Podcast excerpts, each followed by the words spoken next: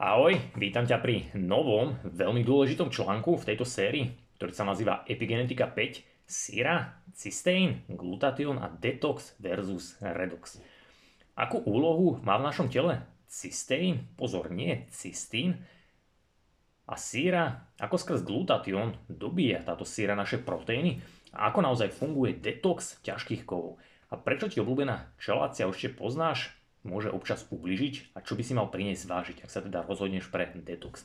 Aj na toto sa dnes pozrieme a tiež ťa čaká veľa praktických typov, a to nielen ohľadom stravy, ale aj nejakých receptov. Pretože dnešný článok môžeš za mňa osobne považovať, ja som to nazval, že báseň pre ducha mitochondriaka, pretože naozaj bude nazvime to taký veľmi, veľmi zaujímavý, veľmi dôležitý, aj praktický a bude v ňom veľa aha momentov, veľa praktických typov a na záver, výnimočne, toto bude asi prvý článok, v ktorom nájdeš aj reálne recepty a určite ho nechceš premeškať. Zároveň hneď v úvode mám pre teba zo pár noviniek, spomeniem ich hneď teraz a tá najhlavnejšia je to, že toto je prvý podcast, ktorý nahrávam na externý, teda kvalitnejší mikrofón. Doteraz som nahrával len klasicky na zabudovaný mikrofón, či už v mobile alebo v počítači, respektíve v notebooku. A vzhľadom na to, že viacej a viacej poslucháčov, čitateľov využíva túto možnosť počúvania podcastu, čo sa teda ani nečudujem, je to veľmi, nazvime to pohodlné, šetrí to čas, tak budem veľmi vďačný za tvoju spätnú väzbu, pretože toto je vždy to, čo mi dá najavo, či idem dobrým smerom, ale hlavne v tomto prípade, či to stojí za to. Čiže momentálne je to, ako hovorím, poprvýkrát mám stiahnutú nejakú aplikáciu, ktorú som dávnejšie obdržal od jedného z vás čitateľov, čiže nie je to nič extra, žiadne extrémne nastavenia, je to úplne laické, intuitívne, ale to ma zaujíma, že či sa ti to dá takto počúvať, či v tom vidíš naozaj rozdiel, či je ten zvuk kvalitný, pretože mikrofón by mal filtrovať nejaké veci, ale určite sa s tým dá rôzne pohrať. Takže ak ti to dáva lepší zmysel, lepší zvuk, daj mi prosím ťa vedieť. A zároveň, ak máš, nazvime to nejakú ľahkú pomôcku, prípadne možno nejaký článok, nejaký odkaz, niečo, kde možno nájdem nejaké jednoduché nastavenie, nejakú jednoduchú aplikáciu, ako sa s tým sám budem vedieť pohrať a budem vedieť tento zvuk ešte skvalitniť, spriemniť, tak ľudia mi to pošli, ideálne napíš dole pod článok do komentára. Môžeš mi tam rovno hodiť nejaký link, ak teda máš, alebo či sa ti to dalo lepšie počúvať, či to bolo horšie, aby som sa vedel zariť aj pri tých ďalších. A verím, že takýmto spôsobom naozaj pomôžem aj ďalším a ďalším ľuďom v absorbovaní týchto informácií, ktoré sú, alebo ja osobne ich považujem za dôležité a naozaj tá forma podcastu je, verím, pre mnohých taká, nazve to, pohodlnejšia ako čítanie. Samozrejme platí, ak chceš byť informovaný o nových článkoch, máš tam aj hneď v úvode, aj hneď alebo aj na konci možnosť zanechať mi e-mail a budeš upozornený medzi prvými. Takže navrhujem pokračovať ďalej a pustiť sa rovno na článok. Dnes to bude naozaj veľmi dôležité. Myslím si, že tak do hodinky to stihneme a bude to naozaj veľmi, veľmi, veľmi zaujímavé. Takže tu je krátky sumár článku. Čiže čo je to vysvetlenie, alebo ako by si niekomu vysvetlil, čo je to redox? Častá otázka, časté slovíčko, ktoré používa v jednej, možno v dvoch vetičkách. Čiže veľmi stručné, veľmi praktické a budeš ho môcť sám použiť, ak sa ťa na to niekto opýta. Čiže sa pozrieme na to, čo je to konkrétne aminokyselina cysteín a cystín. Naozaj tam je rozdiel v jednom písmenku, čiže cystín, cysteín, pretože väčšina z vás si to ani len neuvedomila, hoci som ich dávno spomínal, väčšina o tom ani len nevie. Dnes sa to dozvieš, pretože je to veľmi dôležité. Pozrieme sa teda, v čom je táto aminokyselina špeciálna, prečo je súčasťou glutatiónu, ale mnohých iných proteínov v tvojom tele? A ako súvisí s tvojim redoxom, pretože budeš prekvapený. Ja som ti redox viackrát spomínal, exkluzívna zóna, kde udržuješ nejaký nazvem to batériu, no táto jediná aminokyselina je v podstate to, čo tvoj redox nabíja a udržuje. Tiež sa pozrieme na to, aká je skutočná úloha glutatiónu v tvojom tele, veľmi známy antioxidant, Pozrieme sa, ako to vyzerá na tej makroúrovni, čiže detoxikácia, nejaká čelácia a tak ďalej, ale aj na mikroúrovni, pretože toto je dôležitejšie v dnešnej dobe. Tiež sa pozrieme na to, čo potrebuješ zvážiť, ak sa týmto veciam venuješ alebo sám na sebe skúšaš rôzne nejaké kúry, detoxikačné kúry, pretože niekedy ti to môže ako hneď zistíš aj ublížiť. Taktiež sa pozrieme na to, ako napríklad niektoré veci diagnostikovať sám bez nutnosti nejakých, povedzme, krvných testoch, bude ti na to postačovať, povedzme len zrkadlo a pozrieť sa reálne a odpovedať si reálne zodpovedne, že ako vyzerá napríklad tvoja pleť, tvoja pokožka. Aj na základe tohto vieš diagnostikovať, dobre počúvať, nielen hladinu tvojho glutatiónu, ale ja ti ukážem, ako diagnostikovať aj hladinu, respektíve stav tvojich poluvodičov v tvojom tele a teda aj tvoju antioxidančnú kapacitu. A tiež ťa čakajú teda, ako som spomenul, nejaké typy, recepty, ako napríklad využiť tieto veci, glutatión, cystín, ako ich využiť na maximum. Napríklad ti ukážem e, spôsob alebo recept, ako pripraviť, ale hlavne ako nepripraviť slaninu, čo je pomerne obľúbená potravina u nás na Slovensku. Tiež sa pozrieme na to, alebo na nejaký praktický recept ohľadom vajíčok alebo bravčového bôčiku, čo ťa možno zaujíma, možno ťa to aj poteší. A taktiež sa dozvieš teda ako, povedzme, takéto jedla, ktoré by ťa možno nenapadli, nejaký bravčový bôčik, väčšina ľudí to považuje za niečo tučné, niečo, čo by si v živote nedali, keď chcú schudnúť alebo nejakým spôsobom podporiť zdravie, tak ja ti ukážem, že bravčový bôčik napríklad, alebo taká slaninka, hoci tá je niekde až v tých posledných priečkách, alebo bôčik či vajíčka ti dokonca môžu pomôcť aj s detoxom ak rozumieš svojmu redoxu. A tiež mám pre teba samozrejme, ako som spomínal aj naposledy, vianočnú akciu alebo prémium členstva a množstvo, množstvo ďalších vecí. Takže poďme na to a ideme hneď na úvod. Takže čo je to redox? Vysvetlenie v jednej vete. Čiže je tu ďalší článok z epigenetiky a ideme teda rovno k veci. K tomu vlastne, čo sme, alebo čím sme ukončili aj posledné články, a hlavne ten posledný, alebo predposledný, ktorý sa nazval, že kontrola epigenetiky o elektromagnetickej sile. Čiže tá najdôležitejšia signálna dráha vo všetkých našich bunkách, ako už vieš, a v podstate vo všetkom živom na tejto planete, je redukčno-oxidačný potenciál. To je to čudné slovíčko, ktoré už väčšina z vás pozná alebo spoznáva. A skrátka je redox, čiže to je to, čo často používam. A teraz, čo je to redox? To sme si už v predošlých článkoch XY krát ukazovali, je o tom aj samostatný článok, vieš sa to, na to prekliknúť. A teraz prichádza vetička, ktorú si opäť môžeš zapamätať, prípadne to využiť, ak to budeš niekomu vysvetľovať. Čiže čo je to redox?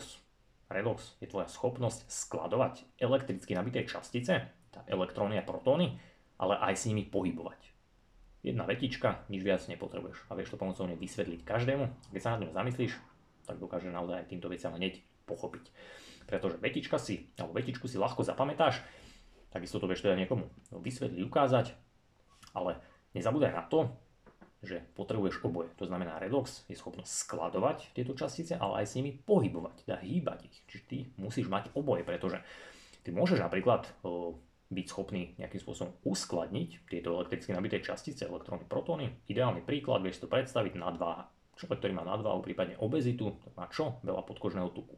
Veľa podkožného tuku rovná sa veľa vodíka, veľa vodíka rovná sa veľa elektrónov a protónov uskladnených na tele. Čiže verím, že chápeš. ak ten človek nemá schopnosť s nimi správne pohybovať, tak jeho redox je veľmi nízky. Čiže ty potrebuješ mať aj schopnosť ich skladovať, ale aj s nimi pohybovať a teda využívať ich. A tvoj redox je v tele uložený konkrétne v membránach tvojich buniek, to znamená, je to nejaký elektrický gradient, vieš, že tvoje bunky sú schopné alebo aj robia, že separujú elektróny od protónov, že vytvoria gradient, nejaký elektrický potenciál. No tento redox máš uložený najmä v exkluzívnej zóne, a teda v štvrtej podobe vody, ale aj v piatej, ktorá sa nazýva, že koherentné domény. O tomto bol taktiež článok.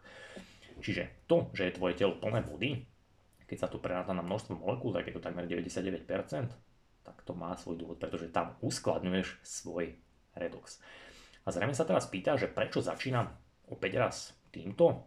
Odpoveď ťa možno prekvapí, ale verím, že aj neprekvapí. Pretože je ňou známy glutatión a aminokyselina cysteín, čiže cysteín, nie cystín. Pozor, pretože to je rozdiel. Pretože cysteín a cystín, ako hneď zistíš, známa aminokyselina, hoci väčšina ľudí nikdy možno ani nevedela, že, sú, že to je rozdiel, že to jedno písmenko spraví rozdiel v, tom, v tej aminokyseline, tak hneď sa na to ideme pozrieť. Čiže aký je medzi nimi rozdiel? Cysteín a cystín. Takže, čo je to známy glutatión? Antioxidant veľmi v rýchlosti. Je to proteín, ktorý je zložený z troch aminokyselín. V podstate si mal o ňom aj nedávno, nejak pol roka dozadu, myslím, samostatný článok, ktorý bol o pentozovom cykle, červa mozog 6, ak si dobre spomínam. A teda glutatión je zložený z troch aminokyselín. Cystín, kyselina glutamová a glicín. Glicín je mimochodom aj zložka kolagénu. Aj k tomu sa dnes dostaneme. A väčšina ho pozná, väčšina dokonca kvôli nemu vyhadzuje za doplnky výživy, nezmyselné peniaze, hoci to zvyčajne nemá absolútne žiadny efekt. A v tom lepšom prípade ľudia v úvodovkách vyhadzujú alebo teda investujú peniaze radšej do potravy, napríklad kvalitné vajíčka, ako ťa čaká na konci aj recept. Pretože tieto obsahujú cystín, aj cysteín a teda sú schopné podporiť aj tvorbu, ale aj redox glutatión. Ak si ten článok čítal, čo verím, že áno, ak nie, tak porúčam, však mám mozog 6, tak ja som ti v danom článku teda písal, z čoho sa skladá glutatión, ako to tam funguje, v akej strave a tak ďalej, ale to, čo som tam nenapísal, a popravde som si opäť niečo aj preveroval, tak nikto z vás, z čitateľov, ani dokonca ani z členov, sa ma napríklad nespýtal na to, na základe tohto teda usúdim, že si to nikto pravdepodobne nevšimol, že glutatión je zložený z cystínu, teda cystín, hoci cystín je zasa zložený z dvoch molekúl cysteínu, čiže toto je obrovský rozdiel. Pretože jeden z prvých napríklad článkov u mňa na blogu, ak si tu dlhodobo, tak bol článok, že vznik života 2 proteíny bielkovín. Už je myslím viac ako 3 roky starý. V tomto článku som ti ukazoval všetky aminokyseliny, ktorých je 22, aj keď tam aj špeciálne, a bol medzi nimi aj cysteín, čiže je to špeciálna aminokyselina. Čiže o tomto veľa ľudí vie, čiže cysteín, základná aminokyselina. A teraz, v tom článku, ale aj hoci kde na internete, keď to hodíš do Google, tak sa dočítaš, že no, glutatión, teda antioxidant, je zložený z cystínu. Väčšina ľudí to proste pozrie automaticky to berie ako jedno a to isté. No nie je to to isté cystín a cysteín sú dve rozdielne slovíčka a ty si môžeš zapamätať, čomu by som to možno prirovnal, možno k prstu. To znamená, každý palec je prst, no nie každý prst je palec. A v tomto prípade cysteín je to, čo tvorí cystín, ale cystín už nie je to, z čoho je tvorený cysteín. Čiže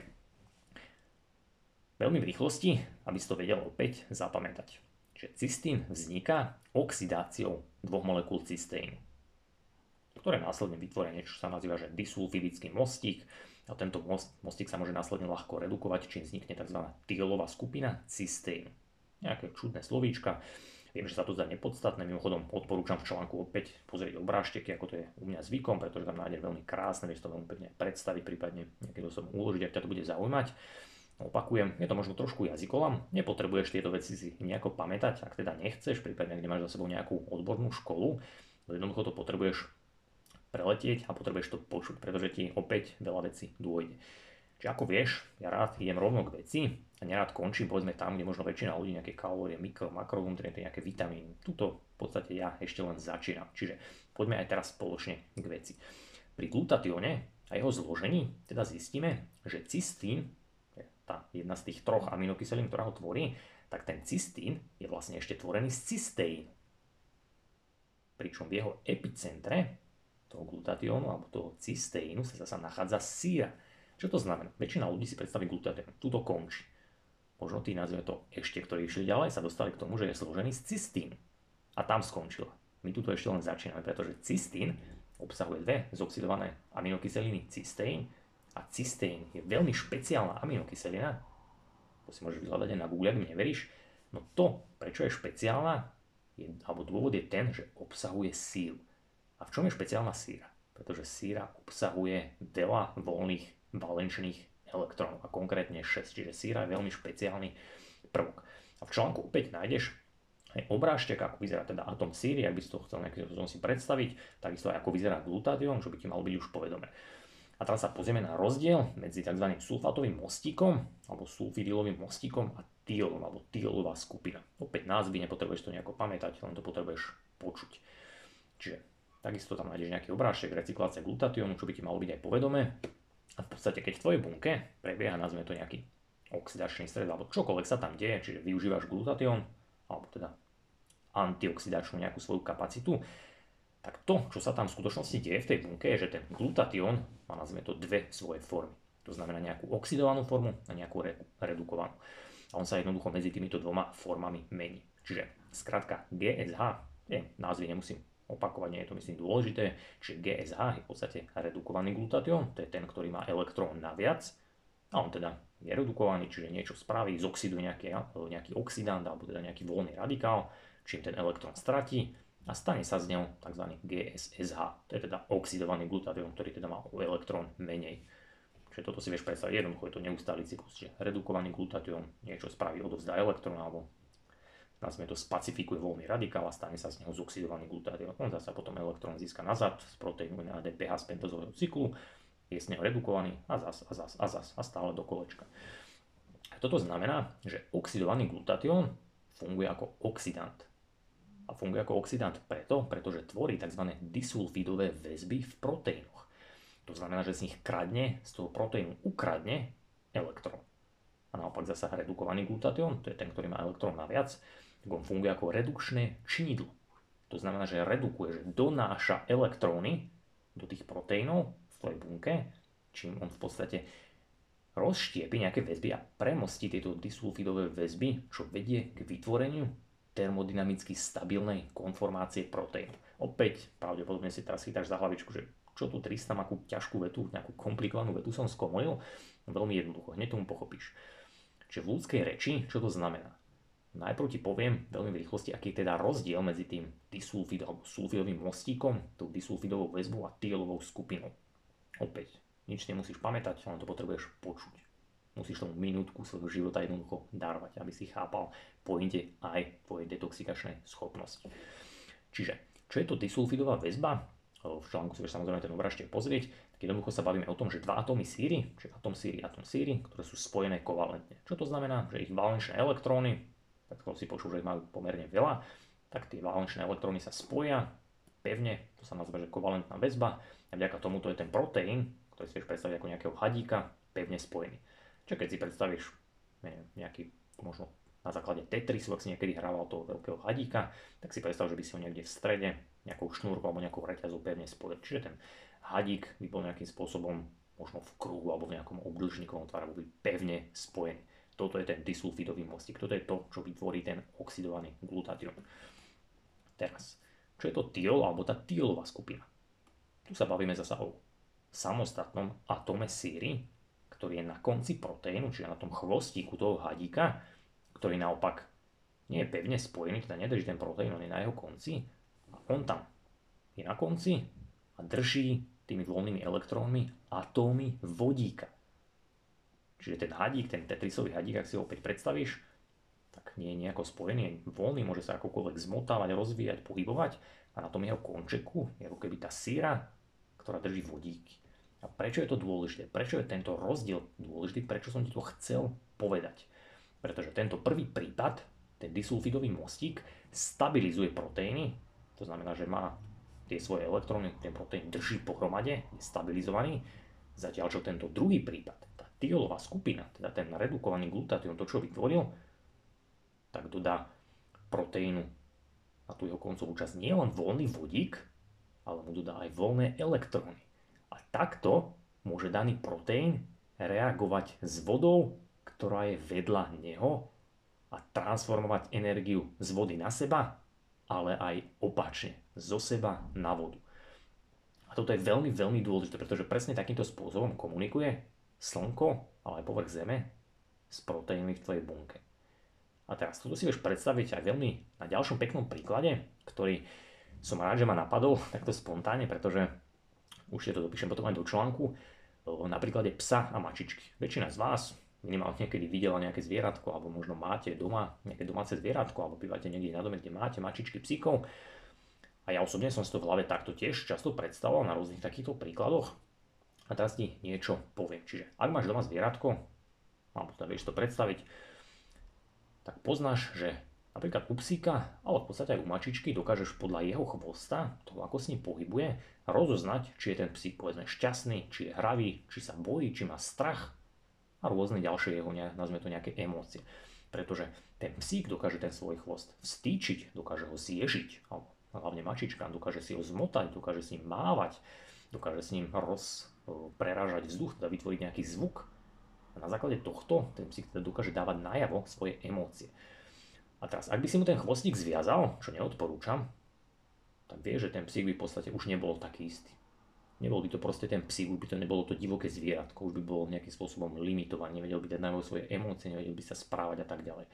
A presne toto isté je so sírou a s vodíkmi, ktoré drží na konci tvojich proteínov, pretože čom je každý proteín v tvojom tele špeciálny? Čo väčšina vedcov nevie, pretože keď ich skúma, tak ich extrahuje z bunky.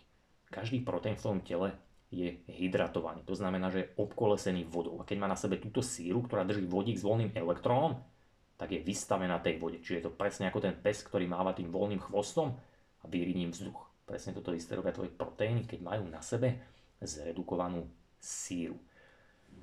Pokračujeme ďalej. Aká je teda skutočná úloha glutatiónu? Asi ťa neprekvapí, že dávam ti hneď maličký spoiler. Tá úloha je, že redukuje proteín. Takže glutatión obsahuje teda cysteín, ktorý obsahuje síru. A táto síra robí nazvime to všetky veci, o ktorých si teraz počul v posledných nejakých 5 minútkach.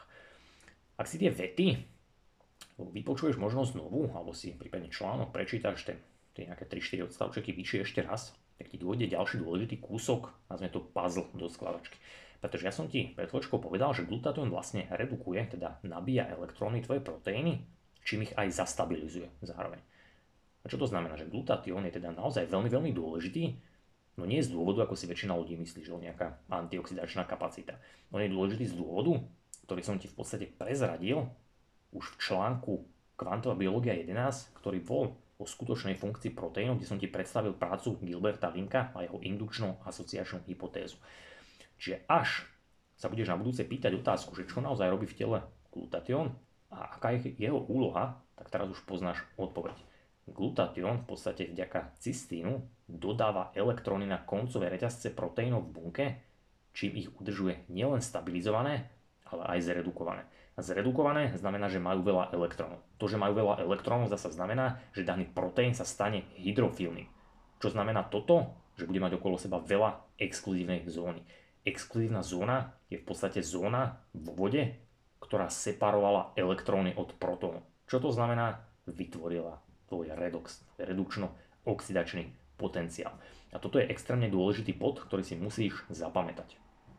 Ak ťa to mimochodom zaujíma, tak toto je skutočný dôvod, prečo podľa mňa kulturisti umierajú mladí. Pretože väčšina ľudí to prisudzuje steroidom. No to nie je pravda, pretože aj veľa ľudí, veľa pacientov napríklad berie rôzne steroidy, dokonca nejaké hormonálne liečby, no oni neumierajú takto ako kulturisti.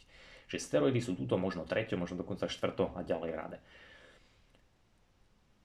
A ja osobne napríklad, keď vidím teraz pretože v minulosti som ich sledoval, dokonca niektorých som obdivoval, no keď tu vidím teraz fotky kulturistov, tak už nevidím obdiv, ale vidím skôr súcit. A teraz sa s tebou delím o svoje pocity. Prečo? Pretože ja vidím niečo, čo oni nevidia. Pretože kedykoľvek tvoje telo, alebo aj ich telo, buduje nový proteín, a to nemusí byť len pri kulturistike, to môže byť aj pri bežného človeka, ktorý nemá, alebo ktorý stráca svoj redox, tak kedykoľvek tvoje telo stráca elektróny a buduje nové proteíny, tak na to budovanie nových proteínov vyžaduje najviac energie. Nič v tvojom tele nemá takú energetickú spotrebu ako budovanie nových proteínov. A čím viac sú tvoje proteíny v bunke zredukované, teda čím viac majú elektrónov, tým menej ich musíš nahrádzať a tým menej buduješ nové a naopak. Inými slovami, dôvod, prečo teda kulturisti umierajú naozaj mladí, a bude to v tejto dobe ešte ešte horšie, tak je to, že ich entropia v tele teda chaos, aký v sebe majú, je obrovský. To znamená, že ich bunky sú veľmi zoxidované, nie sú schopné udržať negatívnu entropiu a ich proteíny sú nútené sa častejšie nahrádzať novými. A čím viac teda glutatión v tvojom tele udrží tieto tielové mostiky zredukované na koncoch proteínoch, tým dlhšie ich môžeme využívať bez nutnosti nahrádzania novými. A čo to znamená? že ak svoje proteíny nepotrebujeme tak často nahrádzať, to znamená, že vydržia dlhšie, majú vyššiu efektivitu, podobne ako motor v aute, ako nemusíš často vyhadzovať a kupovať nový, tak šetríš nielen svoju energiu v tele na niečo lepšie, napríklad na premýšľanie, taktiež šetríš aj svoje kmeňové bunky a prežiješ dlhší a zdravší život. A táto jedna jediná maličká vetička, ktorú si práve počul, je veľmi, veľmi dôležitá. Odporúčam ti ju zapamätať si, pretože už v najbližších týždňoch, možno až mesiacoch, sa pre teba stane opäť veľmi dôležitá. Dozvieš sa k tejto téme ešte viacej informácií. A ak patríš aj k premium členom, čo verím, že áno, alebo teda máš možnosť sa k ním pridať, tak čo skoro a v následovných webinároch sa k tomuto taktiež vrátim, súkromne medzi vami členmi a naučím vás aj ďalší hack, alebo teda možno hacky, ako svoje zdravie, ale aj výkonnosť posunúť na opäť ďalší nazveme to next level. Pretože tieto hacky ostanú k dispozícii iba pre členov. V článkoch nebudú. Poďme ďalej. Glutatión, cystín a síra ako redukční agenti. Takže OK, teraz trošku opäť ideme, ideme ďalej. Teraz sa možno pýtaš na základe týchto informácií, ako tieto veci, ako tieto informácie, verím, že ti niečo došlo, že ako to využijem v praxi. Čo si mám z toho odniesť? Akú, akú pravdu, alebo čo mám na základe tohto urobiť? A odpoveď je veľmi jednoduchá, pretože ešte nekončíme, čiže dozvie sa ešte veľmi veľa informácií praktických. No pozrieme sa, alebo začneme tým, že čo tak teraz reálne postaviť pred seba zrkadlo. Buď sa reálne postav, alebo zavri oči a premýšľaj nad sebou. Pretože jeden z takých najlepších markerov, alebo veľmi dobrých markerov, je napríklad tvoja pokožka a pleť. Toto sa týka hlavne žien, pretože zvyčajne sa hlavne ženy o svoju pokožku zaujímajú viacej ako muži, že z tohto môžeš veľa usúdiť, pretože tvoja pleť je veľmi dobrým znakom toho, ako je na tom nielen tvoj centrálny, ale aj periférny cirkadiálny rytmus, ale tiež je znakom toho, ako je na tom tvoj kolagén a dokonca aj tvoj glutatión, a teda aj tvoj redox v bunke. Pretože stav tvojho kolagénu v tele je zasa ukazovateľom hladiny tvojho glutatiónu a pretože glutatión, respektíve kolagén spotrebúva stavebný materiál z glutatiónu, tak toto spolu, by som povedal, súvisí. Možno vetička opäť trošku čudná, veľmi v rýchlosti, čiže glutatión je tvorený cystín, glutamatová kyselina a glicín, a zasa glicín je stavebný materiál kolagénu, to znamená, že čím viacej glutatiónu spotrebuješ, tým menej ti zostane materiálu, nazvime to na kolagén. A teda tým horší kolagén bude, tým horšia pokožka, pleť a tak ďalej a tak ďalej. Čiže tu je istá korelácia. No a glutatión je zasa ukazovateľom tvojho redoxu. No v podstate veľkosť tvojej nazvime to batérie. Čiže inými slovami, ak máš v tele dostatok síry, si dostatočne hydratovaný si pripojený k povrchu Zeme a Slnku, tak tvoje proteíny nemajú inú možnosť, ako sa neustále nabíjať. Čo to znamená? Že tvoj redox bude neustále vysoký. To znamená, že aj tvoj vnútrobunkový glutatión bude zredukovaný a bude na vyššej úrovni a tvoj kolagén bude v dobrom stave. A takisto aj celkové tvoje polovodiče. Pretože slnečné svetlo prenáša elektromagnetickú silu a táto sila transformuje energiu priamo do vody a jej vodíkových väzieb. A o tomto si čítal predošlé články. No teraz ti to prepájam do väčších súvislostí. Pretože schválne som ti v úvode hovoril, že tento článok bude naozaj veľmi dôležitý a bude pohľadením duše pre mitochondriaka. Pretože teraz ti veľa vecí dochádza z tých predošlých mesiacov až rokov. Pretože voda je to, čo sa nachádza okolo každého jedného proteínu v tvojom tele, vrátane tých, ktoré obsahujú síru, a teda cysteín. No a voda je tvorená z dvoch tretín. Z čoho? Z vodíka. A vodík obsahuje čo? Elektrón a protón. A presne preto to Tielová skupina, ktorú som ti spomenul vyššie, tak obsahuje dva osamostatnené páry elektrónov, ktoré držia voľný vodík na konci proteínu, rovnako ako ten chvostík toho psíka, ktorý je vystavený v vode. A presne takýmto elegantným spôsobom matka príroda transformuje elektromagnetickú silu a jej energiu do vody, ale zároveň aj do proteínov v tvojom tele. A ak mi neveríš, tak odporúčam opäť prekliknúť sa aj na článok, pretože tam nájdeš obrážtek a zároveň aj priamo preklik na danú štúdiu, ktorá je myslím, že z dvoch, troch rokov dozadu, kde budem citovať, že vedci našli alebo prišli na zaujímavé zistenie a to zistenie je, je v podstate aj nadpis daného, danej štúdie, daného príspevku z nejakého fyzikálneho časopisu, že sa objavili alebo vedci zistili, našli proteíny, ktoré šíria elektrínu. A pre nich to bolo veľmi zaujímavé, no pre teba to zaujímavé nie je vôbec. Pretože tieto objavy sú tu už dokonca z minulého storočia. Čiže to aby si mal predstavu, že ako rýchlo ťa učím a čo všetko môžeš byť schopný, ak venuješ týmto informáciám čas, aplikovať ich, že ako ďaleko sa dokážeš posunúť, pretože ver, že v odborných kruhoch sa k tomu dostanú, ak vôbec až niekedy inokedy. Glutatión je tvorený z jednej tretiny z glicínu, ktorá je teda stavebným kameňom kolagénu. To som ti hovoril 3 minútky dozadu. A kolagén spolu s vodou je veľmi dôležitý polovodič. To sme si rozprávali v tých predošlých článkoch, čiže kolagén, voda, nejaké PN polovodiče. A teda kolagén v podstate spolu s vodou, v tých dobrých podmienkach, keď si zdravý, keď máš dobrý kolagén, tak má okolo seba vždy vodu a teda prenáša skrz celé tvoje telo nielen informáciu, ale aj energiu. A toto ti teda naozaj ukazuje, že prečo, keď máš kolagén v zlom stave, pomyslí na nekvalitnú pokožku, pleť, črevo, výstelka čreva a tak ďalej, tak máš pravdepodobne alebo s veľkou pravdepodobnosťou v bunke aj vyčerpaný glutatión a tiež dokážeš toho usúdiť, že tvoj redox v tele už dlhodobo upadá, teda sa znižuje, klesa, tvoja batéria sa vybíja. A tá pokožka, tá zhoršujúca sa pleť je už iba dôka, mal, dôsledkom, vedľajší efekt. A prečo ti to hovorím aj takto? Pretože žiadna kozmetika tento problém nevyrieši za teba. Tvoje prostredie tvoj životný štýl, tvoje, tvoje rozhodnutia, ktoré robíš v danom prostredí, vzhľadom na tvoj daný životný štýl, tvoje podmienky, tak tie sú to, čo to dokáže fixnúť. Nie kozmetika a nie žiadny doplnok. A musíš si uvedomiť, že keď je tvoj kolagén zlý, je okolo neho vždy menej štrukturovanej vody. A to znamená, že tvoja batéria jednoducho znižuje svoju kapacitu. To znamená, že ten PN polvodič je horší. A toto je dôvod, prečo som ti teraz dával veľký pozor, prečo som ti pentozový cyklus predstavil už pred mesiacmi. Či už v článkoch, ale dokonca aj s premium členmi sme k tomu mali samostatné webináry, kde sme sa tomu venovali intenzívnejšie. Veľa ľudí na základe spätnej väzby, ktorá mi potom prišla, dokonca o pentozovom cyklu ani v živote nepočula. Ja som ti ho predstavil schválne, pretože to nie je náhoda. Uvedom si, že oxidácia tuku, teda masnej kyseliny, vytvorí nejakých cca plus minus 140 molekúl ATP. Zatiaľ čo oxidácia glukózy vytvorí nejakých cca 37 molekúl ATP, to je takmer viac ako štvornásobne menšie číslo. A tiež nie je náhoda, že tvoje telo v zime, ale aj každú noc počas spánku, keď spíš tak ako máš a keď nekonzumuješ potravu večer pred spaním, tak tvoje telo vtedy konzumuje, respektíve oxiduje tuk, no zasa v lete keď je veľa UV svetla, veľa sacharidu, tak vtedy mu glukóza neprekáža. A dôvod je ten, že v lete máš nad hlavou veľa UV svetla. O tom to bol posledný článok.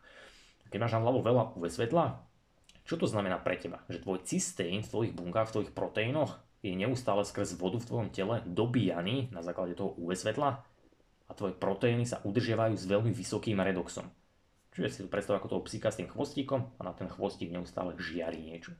A presne preto ti vtedy stačí potrava s menším množstvom elektrónov, ako je napríklad ovocie, zelenina či nejaké šalátiky.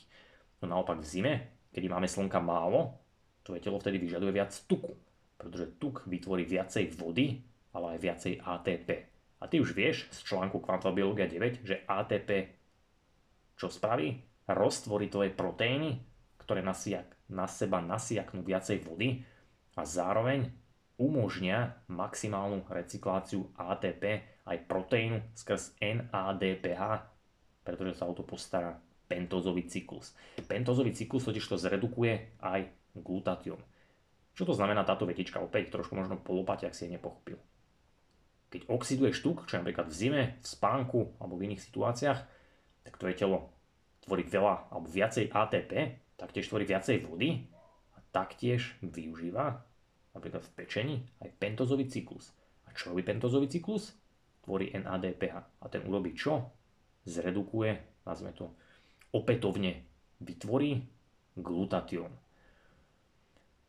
My ako ľudia, ako živočichy sme totiž to v zime naozaj uspôsobení na menej časté jedenie. To znamená, že vtedy je ten čas, kedy sme uspôsobení na tzv. moderný fasting, hoci je to úplne prirodzená vec, pretože vtedy potrava ani toľko nerastie a lovenie je náročnejšie, čiže živočichy prirodzene jedia menej často. Rovná sa nízkofrekvenčné jedenie. A tiež je to dôvod, prečo som ti v článku Hormóny 9 jasne napísal, že športovci na svoj výkon nepotrebujú sacharidy. A dokonca ich nepotrebujú ani na doplňanie svojho glykogénu. A trvám na tom dodnes. A teraz možno po týchto vetičkách rozumieš lepšie, pretože ak totiž tvoje telo produkuje vlastnú glukózu, to je veľký rozdiel, ako keď ju iba skonzumuješ. Tak keď produkuje vlastnú, tak to robí cez pentozový cyklus. A pentozový cyklus poskytuje maximálnu recykláciu ATP, ale taktiež produkuje aj tento proteín NADPH a popri tom produkuje glutatión. Tak, a teraz to už vieš.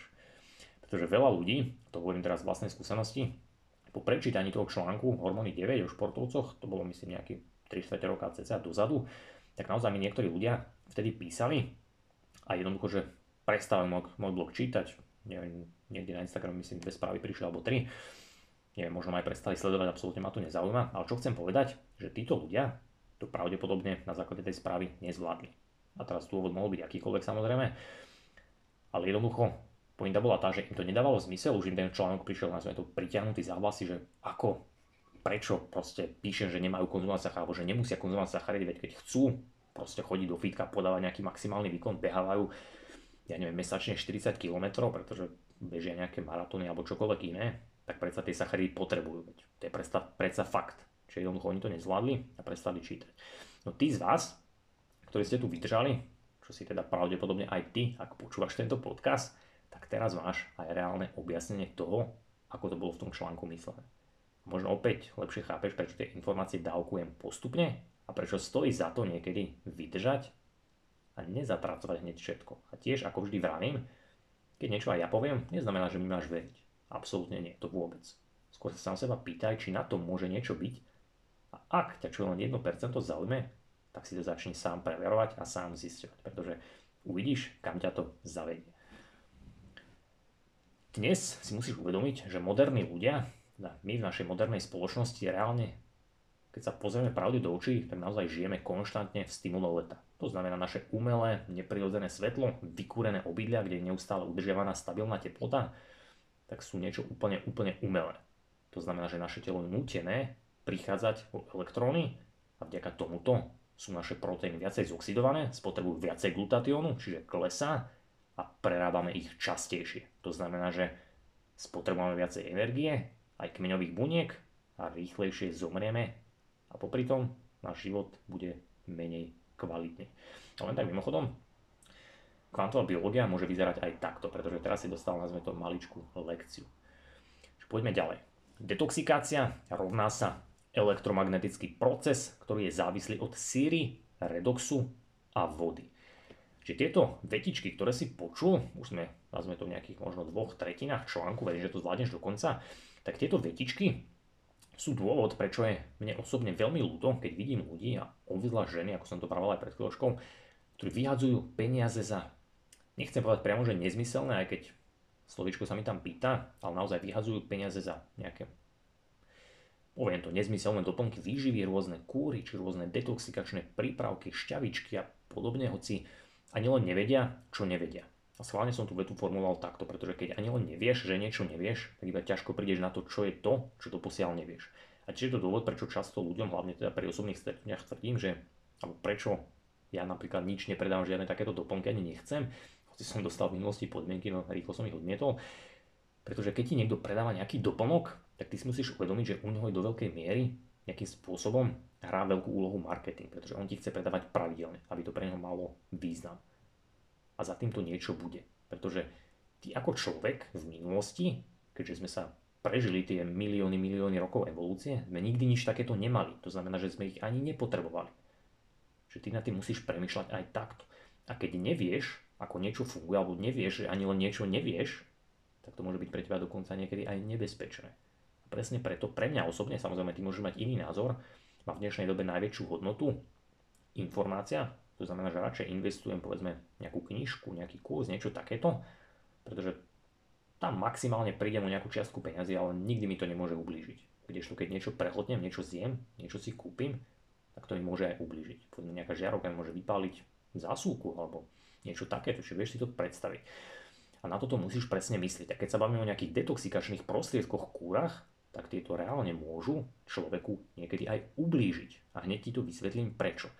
Čiže keď telo spotrebuje viacej glutatiónu, pretože prichádzajú elektróny, tak automaticky klesajú aj tvoje zásoby cysténu, pretože ho spotrebuješ príliš rýchlo, čo je logické. O tom som ti rozprával v úvode. A vtedy teda spotrebuješ aj viacej glicínu, pretože tvoj kolagén a pokožka sa následne začínajú zhoršovať. Čiže keď logicky spotrebuješ stavebný materiál jedného, tak aj to druhé sa začne zhoršovať. Čiže preto vždy kolagén a glutatión idú ruka v ruke.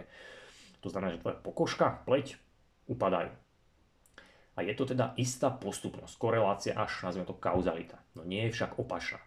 A to opačná má svoj zmysel. Čiže to, že sa tvoje telo nazvime to oxiduje, že prichádzaš o elektróny, strácaš glutatión, teda následkom, čo sa zhoršuje kolagén, pokožka, pleť, toto má svoj dôvod, že tá postupka tam je, no opačne to neplatí, že keď ty teraz povedzme nanesieš nejakú kozmetiku na tú pokožku, ktorú výzorovo zlepšíš, tak to ešte neznamená, že ty si zlepšil aj to ostatné, že si zlepšil svoj vnútor, že si zlepšil svoj glutatión, svoje elektróny a tak ďalej a tak ďalej. Toto je veľký, veľký rozdiel a ty si to potrebuješ uvedomiť. Pretože kedykoľvek spotrebuješ viacej cysténu, tak sa tvoja spotreba alebo obnova proteínov zvyšuje A následkom toho sa teda spúšťa, opakujem, aj tvoj epigénom. To znamená, že tvoje gény sa viacej otvárajú a to znamená, že rýchlejšie stárneš. A to stále však ešte nie je všetko. Pretože rýchlejšia spotreba cysténu tiež znamená, že klesá aj tvoj redox na proteínoch, ktoré plávajú vo vode, ktoré sú v tvojich bunkách a na základe tohto upadá aj tvoja detoxikačná kapacita.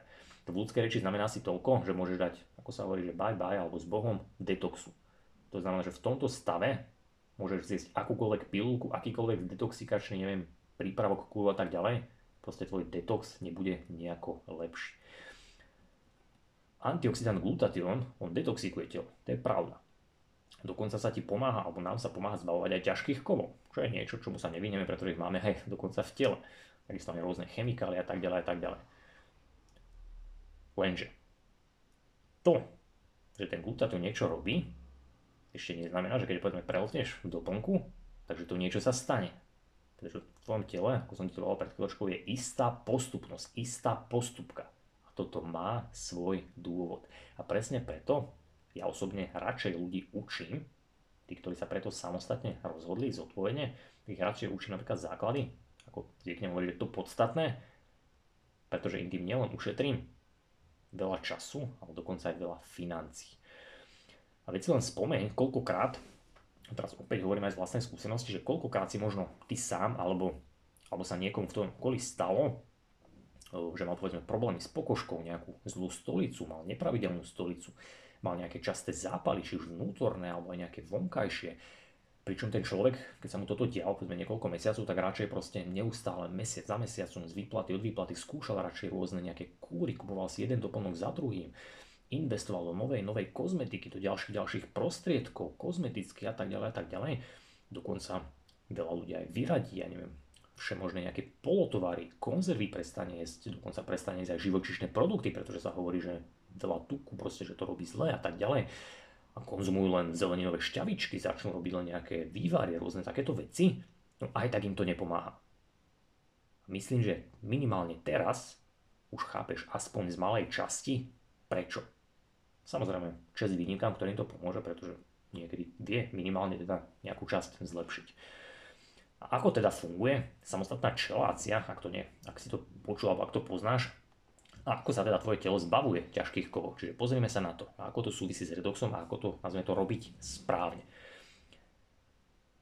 No, veľa ľudí, ak si teda sa s týmto stretol, alebo patríš medzi tých, ktorí sa niečomu takémuto venujú, tak určite sa stretlo s pojmom, alebo teda skúšal, robilo niečo ako čelácia. Chelácia, čelácia, vieš to vyhľadať na Wikipédii, rôzny ďalšie štúdie, takisto v článku nájdeš rôzne odkazy, referencie.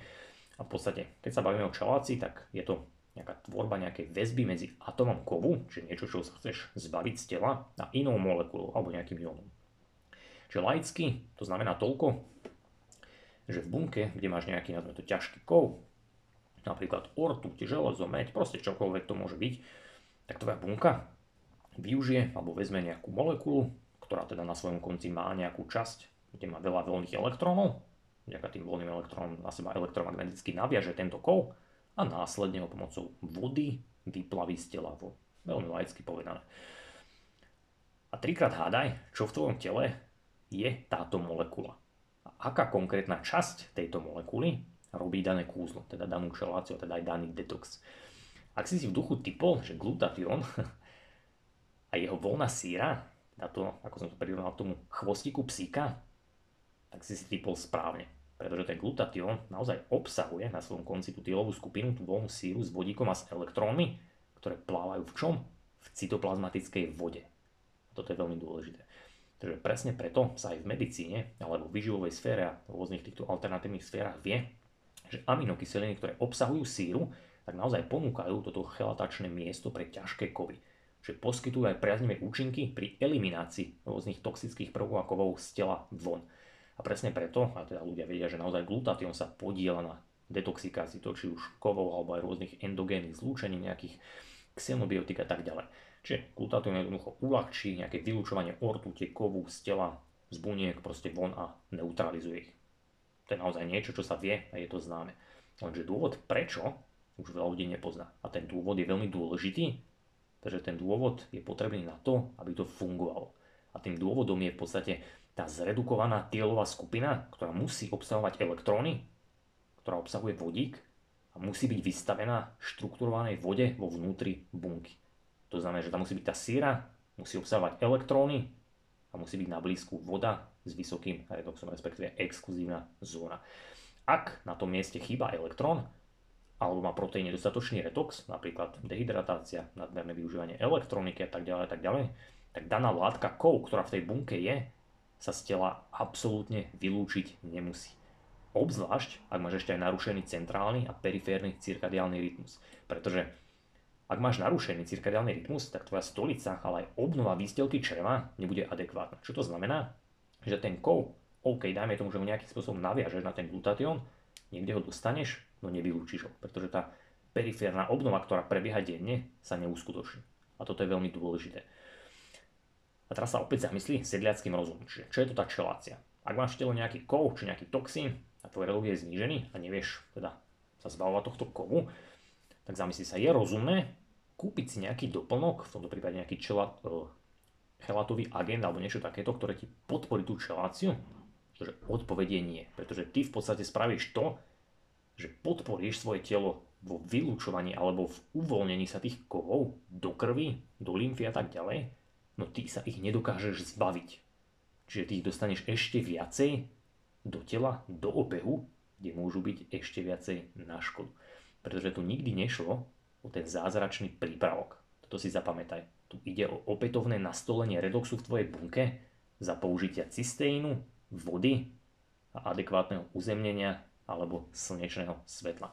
Pretože ak sa raz naučíš, ako tvoja batéria funguje, ako ju máš nabíjať, udržiavať a ako udržiavať svoje polovodiče, tak ver, že to nebude veľmi náročné.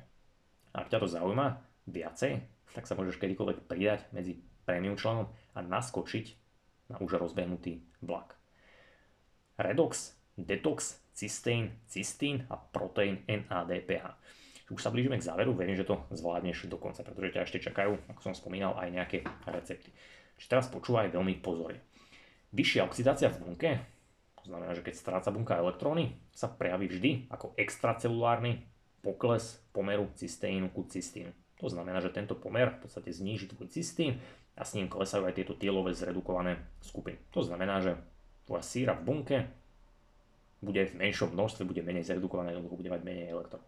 Je to niečo, ako keby som psovi uviazal chvost. Keď sa tento pomer zníži, tak v bunke automaticky uvidíš pokles glutatión, ale aj proteínu NADPH. To znamená, že teda v bunke poklesne tvoj zredukovaný glutatión, a bunka, teda proteín, prichádza o elektróny, stanú sa menej hydrofilné a tak ďalej a tak ďalej. A čo znamená toto? Že keď sa tie proteíny stali menej hydrofilné, bunka prišla o glutatión, takisto proteín na DPH, tak tvoje bunky sú nútené, oni nemajú vtedy na výber, oni sú nútené využívať a oxidovať viacej glukózy. Čiže vtedy ti je jedno, či budeš sa starovať keto, tvoje bunky budú spalovať viacej glukózy. A čo tieto slova znamenajú pre laika v praxi jednoducho toľko, že ako teda sám vidíš, tak tu nejde o množstvo povedzme voľných radikálov, o tvoju stravu, alebo nejde tu proste až tak o tieto, nazvime to, vedľajšie veci, ale ide o tvoj redox, alebo hladiny cysteínu v tvojich bunkách, alebo proteíny, o, o to, aký redox majú tvoje proteíny a o to, koľko vody je vedľa nich, ako sa táto voda správa. Pretože čím rýchlejšie tvoje hladiny cysteínu poklesnú v bunke, čím sa menej zredukujú, tak jednoducho povedané, tým rýchlejšie ty zostarneš a zároveň tvoj život, tvoja výkonnosť, tvoje zdravie bude horšie, nazvime to takto. A teraz ešte posledný kľúčový bod do tejto skladačky. Že prečo som ti pred chvíľočkou povedal, že teda keď spotreba proteínu NADPH klesá, tak to nie je až také dobré. A dôvod je podobný, ako aj pri spotrebe proteínu NAD, ktorý už poznáš, v podstate pseudohypoxia. Mal si o tom nedávno článok Epigenetika 1. Pretože rozdiel medzi proteínom NAD a NADPH je fosfát. A prečo je fosfát dôležitý? Mimochodom, tvorí sa v pentozovom cykle, pretože ten fosfát, vidť posledný článok o inzulíne, dopuje dané polovodiče. Čiže to je len taká malička, nazvime to trošku čerešnička na torte. Aj preto je vyššia spotreba glutatiónu a strata tvojho redoxu veľmi dôležitý vnútrobunkový faktor, ktorý riadi aj tvoju epigen- epigenetiku, a teda v podstate riadi aj tvoje starnutie, tvoje zdravie a tvoju celkovú, či už telesnú, fyzickú, ale aj mentálnu výkonnosť. A takisto aj tvoje vedomie, aj tvoju spiritualitu. A zabudni teda na to, že ti nejaké exogénne antioxidanty predlžia život alebo ti pomôžu s detoxom. V dnešnej dobe už podľa mňa nie. Samozrejme, nehovorím vždy, nerad používam slovička nikdy, všetko a tak ďalej, ale u väčšiny ľudí, a bude to už len z roka na rok horšie a horšie na základe našej modernej spoločnosti, už to takto nebude fungovať. Čiže ty potrebuješ veci začať spoznávať. Pretože je to iba otázkou tvojho redoxu a toho, v akom stave máš svoje polovodiče, teda proteín, kolagén, ako dobre vedia tieto polovodiče zhromažďovať a presúvať elektrický náboj. To znamená, že musíš mať DHA vodu v bunke a zároveň ako dobre tieto polovodiče vedia presúvať alebo ako dobre vedia sa nabíjať. To znamená, že musíš vedieť využívať aj slnko a magnetizmus. A nič viac, nič menej nepotrebuješ. Táto vetička, keď si ešte raz spätne prehráš, znova, znova, znova, znova, a keď sa to naučíš využívať, tak budeš vedieť absolútne všetko, čo potrebuješ na to, aby si svoje zdravie a svoju výkonnosť udržal, nazveme to na tej najvyššej možnej priečke, samozrejme v rámci nejakých možností, nejakých predispozícií a tak ďalej. A presne preto sa aj s mojimi členmi sústredujeme na veci, na ktoré možno iní až tak nemyslia, hoci podľa mňa by mali. No zdá sa, čo mi teda môžete potvrdiť, že nám to celkom ide.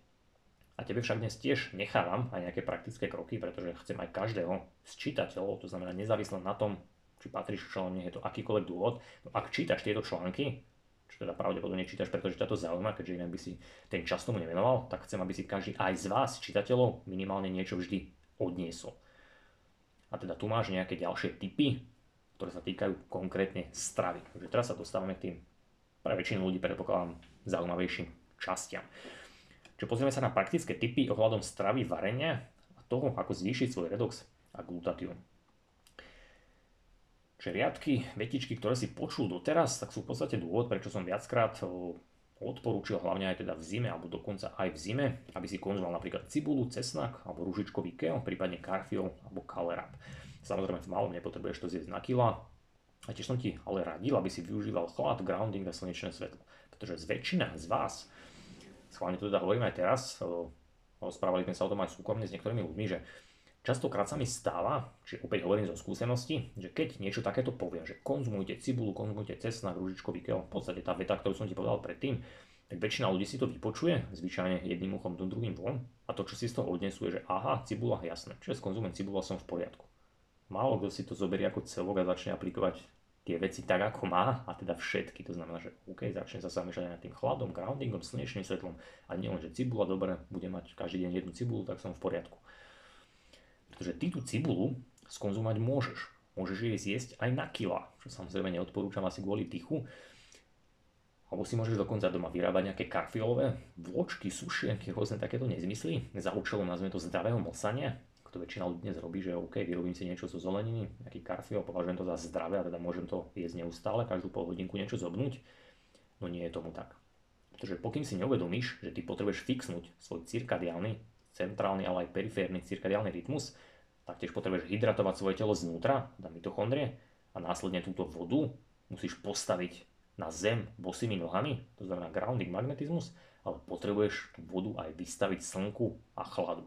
Takže až vtedy sa veci začnú meniť. Až vtedy, keď zaradíš aj tú cibulu, aj tie ďalšie kroky, až vtedy začnú mať pre teba veľký zmysel. A ten zmysel bude dokonca kumulatívny, čiže zmysel lomeno efekt. A skúsi to teraz predstaviť ešte ako takúto rovnicu, aby si tomu chápal, alebo nejakú, nazveme to postupku. Čiže tvoj proteín v tele si predstav ako kábel v stene. Tento kábel potrebuješ pripojiť do zásuvky. A touto zásuvkou je voda. A tento kábel takisto potrebuje aj správne, nazveme to adapter európsky adaptér, americký adaptér, každá krajina má nejaký iný adaptér, niekde máš 3 alebo jeden kolík, niekde máš dve dierky a tak ďalej a tak ďalej.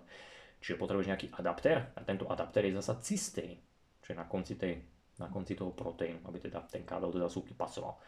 Následne, keď máš ten kábel cez zasúku, tak potrebuješ dostať aj do rozvodnej siete. Toto je zasa u teba kolagén. A tak pomocou toho ho potrebuješ dostať do transformátora, odkiaľ už čerpá energiu. To znamená, že musí mať k dispozícii aj DHA, kolagén v dobrom stave. A posledná vec je teda už len ten hlavný transformátor, v tom prípade slnko a povrch Zeme. Opakujem, keď tieto veci pochopíš, tak vieš fixnúť veľmi dobre svoje telo, svoje zdravie aj svoju výkonnosť. Ak chceš teda ešte k tej strave, tak tu máš teda tip a konkrétne slanina. Čiže ako správne, nazveme to nepripraviť slaninu. Takže tu je tip alebo recept číslo 1. Veľa ľudí má slaninu rado, obzvlášť rôzni low carb nadšenci, maniaci. Ja ti teraz prezradím jeden zaujímavý tip. Ak si šikovný a chápeš teda slova vyššie, ktoré si počul z toho kvantovo-biologického hľadiska, tak ten tip je v podstate veľmi jednoduchý, pretože už nikdy nebudeš konzumovať slaninu uškvarenú, uvarenú nejakým spôsobom pripečenú. Proste ideálna slanina, ak ju teda konzumuješ, je surová. Alebo čo najviacej blízko k surovému stavu. Viac nepotrebuješ vedieť. Možno teraz aj lepšie chápeš naozaj tomu článku o inzulíne, pretože keď si ho spätne pozrieš, článku sa vieš prekliknúť na obrážteky, tak tam som ti ukázal zinok. Zinok bol obkolesený vodou a to bolo v podstate to, čo ovládalo ten inzulín. No to, čo som ti v tom článku neukázal, že molekula inzulínu obsahuje taktiež cystín. Obsahuje peptidové reťazce, ktoré sú spojené týmto disulfidovým mostíkom, teda tou sírou. Čiže molekula inzulínu obsahuje okrem tých zinkov aj síru. Tá síra má 6 valenčných elektrónov a toto všetko je ponorené vo vode. A toto je to, kde sa deje to čaro. Čiže v článku si vieš pozrieť tie obrážteky. Ako ti malo hneď teraz dôjsť, tak tu nikdy nešlo o nejaký glykemický index, nikdy tu nešlo dokonca ani o skonzumovanie glukózy, nikdy tu dokonca nešlo ani o rôzne takéto ďalšie veci, pretože v prírode sú vždy tieto veci kvantizované. Čo znamená slovičko kvantizované? Že sú vždy v súhre a sú kontrolované kvantom energie zo svetla. A presne preto zdravému človeku v krvi glukóza stúpa aj klesa absolútne prirodzene a jeho nazvime to dobrý glykemický index, nepotrebuje si ho ani merať, je už iba normálny vedľajší efekt, keď pracuje tak, ako má pracovať. A tiež ma preto občas v poslednej dobe, nazvime to mrzí, keď nejakí ďalší a ďalší experti alebo ľudia, ktorí sa zaoberajú tento zdravý e, životný štýl, tak vždy nazvime to preskočia na nejakú novú, novú vlnu zdravého v životného štýlu, nejakého ďalšieho, ďalšieho trendu, podobne je to s okuliarmi a s rôznym ďalším. Momentálne to aj v oblasti biohackingu, že títo ľudia často úplne nepochopia pointu, jednoducho nasadnú na tento trend, pretože sa to rozširuje, tak chcú to využiť samozrejme. A následne, keďže majú veľa sledovateľov, veľa ľudí, ktorých sleduje a tak ďalej, tak títo ľudia to potom odpozorujú, začnú niečo aplikovať, no absolútne nerozumia tomu prečo, ako a niekedy opäť môžu dospieť k niečomu, nazveme to zlému. Takže toto je ten rozdiel a dôvod, prečo ja ťa vždy chcem naučiť veci spoznať a ukazujem ti aj tieto hacky v kontexte. A ty si to vieš predstaviť povedzme na bežne okuliare, veľa ľudí to už využíva. Najväčší predaj, bohužiaľ, číre okuliare, ktoré nemajú absolútne žiadny efekt, pretože neblokujú modrú farbu. Aj tak sa stále predávajú, dokonca sú drahšie ako nejaké povedzme klasické červené, ktoré kúpiš za 20 eur. Čiže toto máš taký prvý príklad. A druhý je napríklad e, toto. Zamysli sa povedzme, koľko ľudí v dnešnej dobe nosí takú ouru. Určite poznáš oura ring, oura prsteň. No títo ľudia si často ani len neuvedomujú, koľko mikrovln tento maličký prsteň vpúšťa do ich prstu, do ich tela každú sekundu.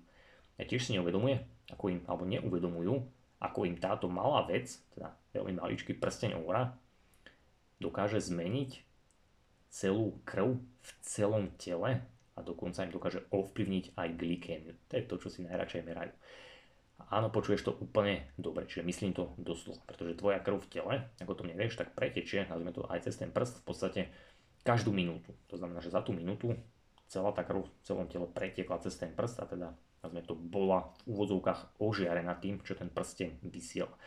A tí z vás, ktorí boli povedzme v Bratislave nedávno v sobotu na workshope, tak mali dokonca možnosť si aj oru zmeriať, pretože sme to tam, ak si dobre spomínam, s Danielom ukazovali.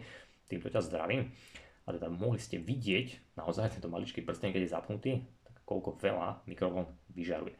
A moji členovia zase po poslednom decembrovom webinári, kde sme si ukazovali vhodné nesuplementovanie vitamínu D, tak už vedia, čo naozaj znamená glykémia v krvi.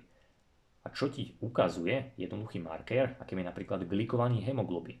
Veľa ľudí to pozná, je to naozaj hodnota 10 eur, lekári to merievajú, vedia, že súvisí s cukrovkou, no nevedia prečo moji členovia po poslednom webinári vedia. A toto je niečo, čo ti dokáže ovplyvniť aj overrunning.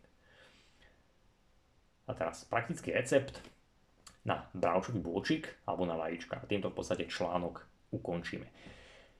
Čiže týmito informáciami keďže som spomenul aj oru nejaké, nazve to negatíva, tak som to samozrejme nechcel strašiť. Vždy, keď niečo kúpuješ alebo niečo, tak sú určite, alebo niečo má aj nejaké pozitíva, no ty potrebuješ vedieť, využiť, potrebuješ si na tom súhru a veľa ľudí to žiaľ nedokáže alebo nevie, s čím mám teda skúsenosť. A, a pointa bola to, že som ti ukázala nejaké takéto pre niekoho možno zastrašujúce veci je tá, že nie aby som ťa strašil, ale aby som ti ukázal, že sa máš sústrediť na to podstatné. A tým podstatným sú tvoje mitochondrie, voda a tvoj redox. A na záver teda, ako som slúbil, jeden rýchly recept, respektíve 2-3, samozrejme vieš si to ščlo, stiahnuť, či odporúčam sa prikliknúť na článok, máš tam potom aj pdf a týkajú sa teda toho, čo veľa ľudí u nás, myslím, že aj na Slovensku, Československu využíva, je to veľmi dostupné, pomerne aj lacné už vzhľadom teda na dnešné pomery, keďže ceny idú hore. A sú to vajíčka, slaninka, o tej si v podstate počul teraz, a bravčový bôčik. Čiže verím, že taktiež papávaš vajíčka, alebo možno aj bravčový bôčik. Ak hej, tak verím, že ťa tento recept poteší. A tiež možno teraz lepšie chápeš, ak si tento článok dopočúval až sem, že obzvlášť ak patríš ešte nejakým sledovateľom na Instagrame, to v podstate jediná sociálna sieť, kde si ešte dávam tú námahu, že tam občas niečo takto, nejaký príspevok zdieľam, prípadne to, tie story využívam. Pretože tam napríklad často pridávam, keďže sa ma veľa ľudí v minulosti pýtalo, keď som s tým začínal, že či mi nemôžem občas poslúť nejaký obrážek, nejaké jedlo a tak ďalej a tak ďalej, tak snažím sa teda občas niečo takéto dávať. A ak to teda sleduješ, tak vidíš, že dovolím si povedať, že nejakých 80% z tých nejakých mojich jedál tak tvorí, alebo nejaká časť toho jedla je vždy vajíčko, bravčové mesko a ideálne z, mes, e, z brucha prasiatka. A dôvod, prečo to u mňa prevažovalo, veľa ľudí za tým možno hľadalo nejaké ja proste pozeral sa na makro, mikronutrienty, vitamíny a tak ďalej. No dôvodom v skutočnosti bola síra, cysteín, kvalitný vodík s hromadou elektrónov a môj redox, pretože mi na tom mojom redoxe záleží. Takže tu je rýchly recept na vajíčka. Pripomínam teda v článku si ho stiahneš aj v pdf jedno alebo dvojstranové pdf koho to zaujíma, takže vieš si to nájsť. A len tak mimochodom, keďže predpokladám, že väčšina z vás, ktorí tento recept budú teraz čítať, počuť, tak si budú hovoriť, že wow, že super, že konečne som pridal nejaký recept. Tak len tak mimochodom tieto recepty, konkrétne aj tieto dva, sú u mňa na webe už viac ako dva, myslím, že viac ako dva roky. A tí ľudia, ktorí sú stabilní čitatelia, členovia, tak o nich vedia. Čiže sú tam aj takéto praktické informácie, len veľa ľudí si nedá tú námahu trošku použiť vyhľadávač a napísať tam dve slovíčka. Čiže to aby si vedel, že občas stojí za to trošku aj pokútrať. Takže, poďme teda na to. Pointa pri príprave vajíčok, nejdem to teraz v tomto podcaste nejako extra, extra rozprávať, vieš to potom stiahnuť to pdf čiže pointa je tá, že keď pripravuješ vajíčka, tak chceš to najcenejšie, teda žltok, držať v čo možno najprirodzenejšom stave. Ideálne teda surové. Samozrejme, opäť, ja tiež nedávam často surové, keď v minulosti som jedával, aj teraz občas, ale ide o to, že samozrejme surové vajíčka majú taktiež nejaké benefity, ale aj nejaké negatíva, obzvlášť ak si s nej istý kvalitou, vajíčka, zdroj, salmonel a tak ďalej, čiže povedzme, že surové nie je ochotný každý takto jesť. Čiže ide o to, aby si to vajíčko, drž, to žltko držal čo možno najmenej tepelne pripravenom stave. A ja ti teda pripájam tri nejaké postupy veľmi rýchle, pričom tá druhá a hlavne tretia, alebo druhá, tretia sú také, nazvime to naj, to sú tie, ktoré chceš využívať najčastejšie. A tá prvá, to je tá, ktorú chceš využiť, nazvime to občas nejaké spríjemnenie, chuť, nejaký rodinný obed, večer a tak ďalej.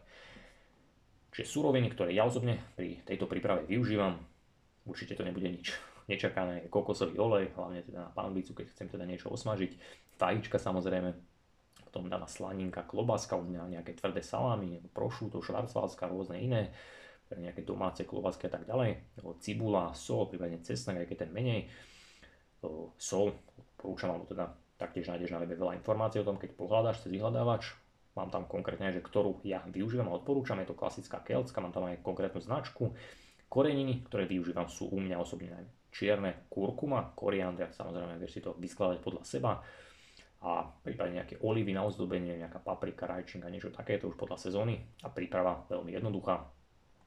Kokosový olej, samozrejme na panvicu, kde si ideálne trošku chvíľku osmažíš buď cibulku, slaninku pre chuť. Samozrejme vzhľadom na informácie, ktoré si počul pred chvíľou, je vždy ideálne tú slaninu hlavne čo možno najsurovejší stav, čiže ja osobne keď už mám cibulu, tak budú len veľmi chvíľočku, tak to nechám tam, potom už nehážem vajíčka, alebo to pridávam už až na koniec, čiže nejakým spôsobom to nie je takmer vôbec teplu vystavené. prípadne tú slaninku už len natrhám a dám vlastne nakoniec na vajíčka, aby bola kvázi, nazvime to skoro surová a potom v podstate na panvicu hážeš vajíčka, prípadne korenia a tak ďalej, tu už si vieš nejakým spôsobom vyskladať podľa seba. A v tomto bode sú ale na výber také dve hlavné možnosti, ako som teda spomínal. Že kto má rád praženicu, tak samozrejme vypne, neodporúčam klasický, klasickú praženicu, pretože tam sa už to žltko, nazvime to, zoxiduje, skazí, ale odporúčam jednoducho vajíčka vypnúť, povedzme minútku nechať na ohni, vypnúť a nechať, nechať tie vajíčka už nejakým spôsobom sa tepelne pripraviť tak, že ten žltok ostane ešte stále tekutý, že už to odstavíš z ohňa, vypneš a keď ešte tekutý, tak vtedy to už nazveme to na taniere, na tanieri iba zmiešaš, aby si mal teda z toho takú, takú praženičku, nazveme to takto.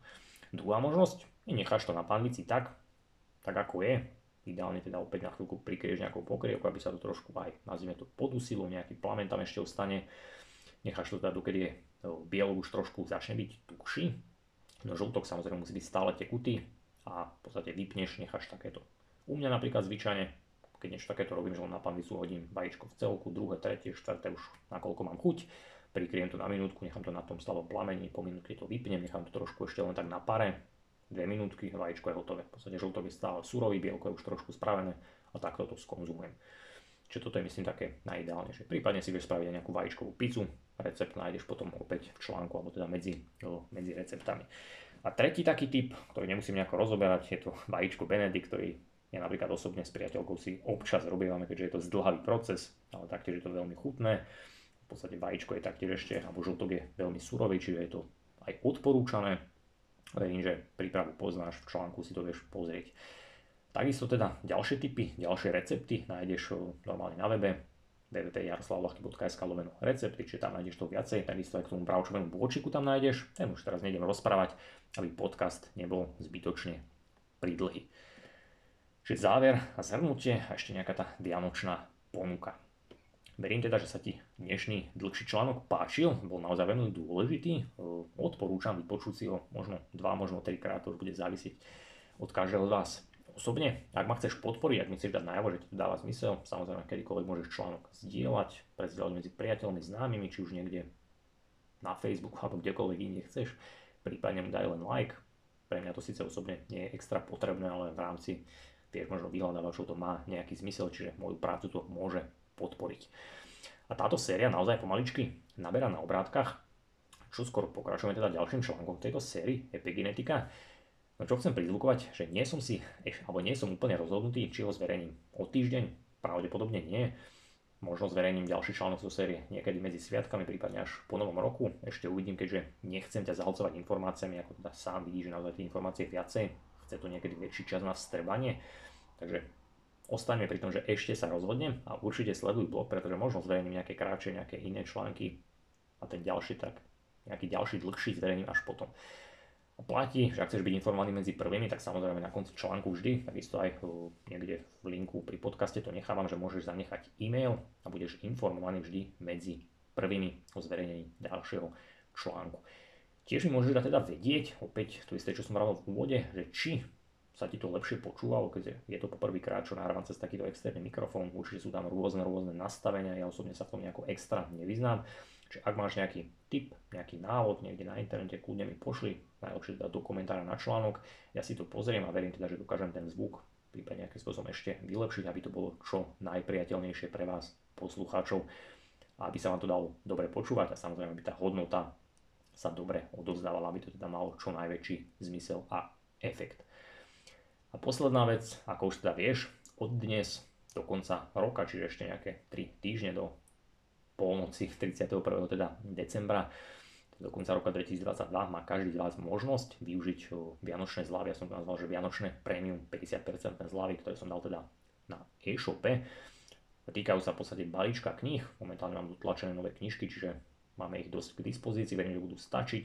Takže môžeš si objednať balíček knih v 50% zlave, to znamená dve tlačené knihy Spoznaj svoju biológiu, prvý a druhý diel, a k tomu samozrejme automaticky e-kniha Opalovací protokol, čiže v 50% ponuke. A taktiež táto zľava platí aj na všetky premium členstva, to znamená strieborné, zlaté, platinové. O čom sú tieto členstva, už predpokladám vieš, na internete si nájdeš viacej informácií, ale ponuka platí, že keď si členstvo objednáš na rok, v podstate získaš druhý rok zdarma. Ja väčšinou odporúčam, keď sa ma niekto pýta, minimálne zlaté, pretože tam máš naozaj celú tú knižnicu, webinárov, Q&A, proste všetky tieto informácie, ktoré majú obrovskú hodnotu, čo objednáš si, vieš to spätne pozerať, prípadne platinové, hlavne ak teda má, chceš mať prístup aj k e-kurzom, masterclass, okremných testov a tak ďalej, takisto dostaneš k platinovému aj vytlačené knižky, čiže vieš sa rozhodnúť už podľa seba. Tiež ťa upozorňujem, že ak si niekto z vás, čitateľov, poslucháčov, bude želať, prípadne myslí, že by to niekomu z vašich blízkych mohlo pomôcť, alebo by to zaujímalo, prípadne niekto z vašich blízkych sleduje tieto články, číta web, má, alebo vidí v tom zmysel, premýšľal nad členstvom a chcete mu to kúpiť možno ako vianočný darček alebo nejako obdarovať, tak môžete nám dať vedieť na podpora zavinač jaroslavlachky.sk prípadne ak si želáte nejaké venovanie do knižky alebo niečo takéto, napíšte nám. A určite rád, či už napíšem venovanie alebo teda spolu vymyslíme nejaký spôsob, ako možno nejaký poukaz vianočný a daj toto členstvo darovať takouto darčekovou formou. Posledná vec ešte, ktorú upozorním, čo sa týka knížiek, keďže sú Vianoce, každý vie, že ľudia často nazveme to šalejú, takže ak si niekto chce knižky objednať či už pre seba alebo pre niekoho ako darček, pod stromček, tak odporúčam čím skôr, pretože aj keď to ide cez zasielkovnú, ktorá by mala byť rýchla, niekedy žiaľ sa to predlží, takže tam už za to neviem ručiť, že či to doručí sa presne v ten čas, čiže to už je v rukách zásielky. My to zvyčajne doručujeme, keď sa knižky objednajú povedzme do nejakej jednej, druhej hodiny, daný pracovný deň, tak minimálne na druhý deň ráno už sú zvyčajne od, odovzdané dopravcovi a potom už je to v jeho rukách. Takže to bolo k dnešnému článku.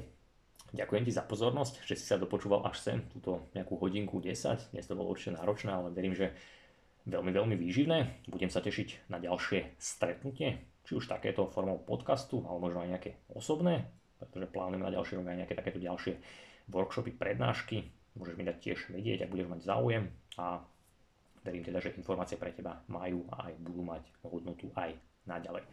Takže ďakujem za pozornosť a vidíme sa, počujeme sa, čítame sa už na budúce pri nejakom ďalšom článku.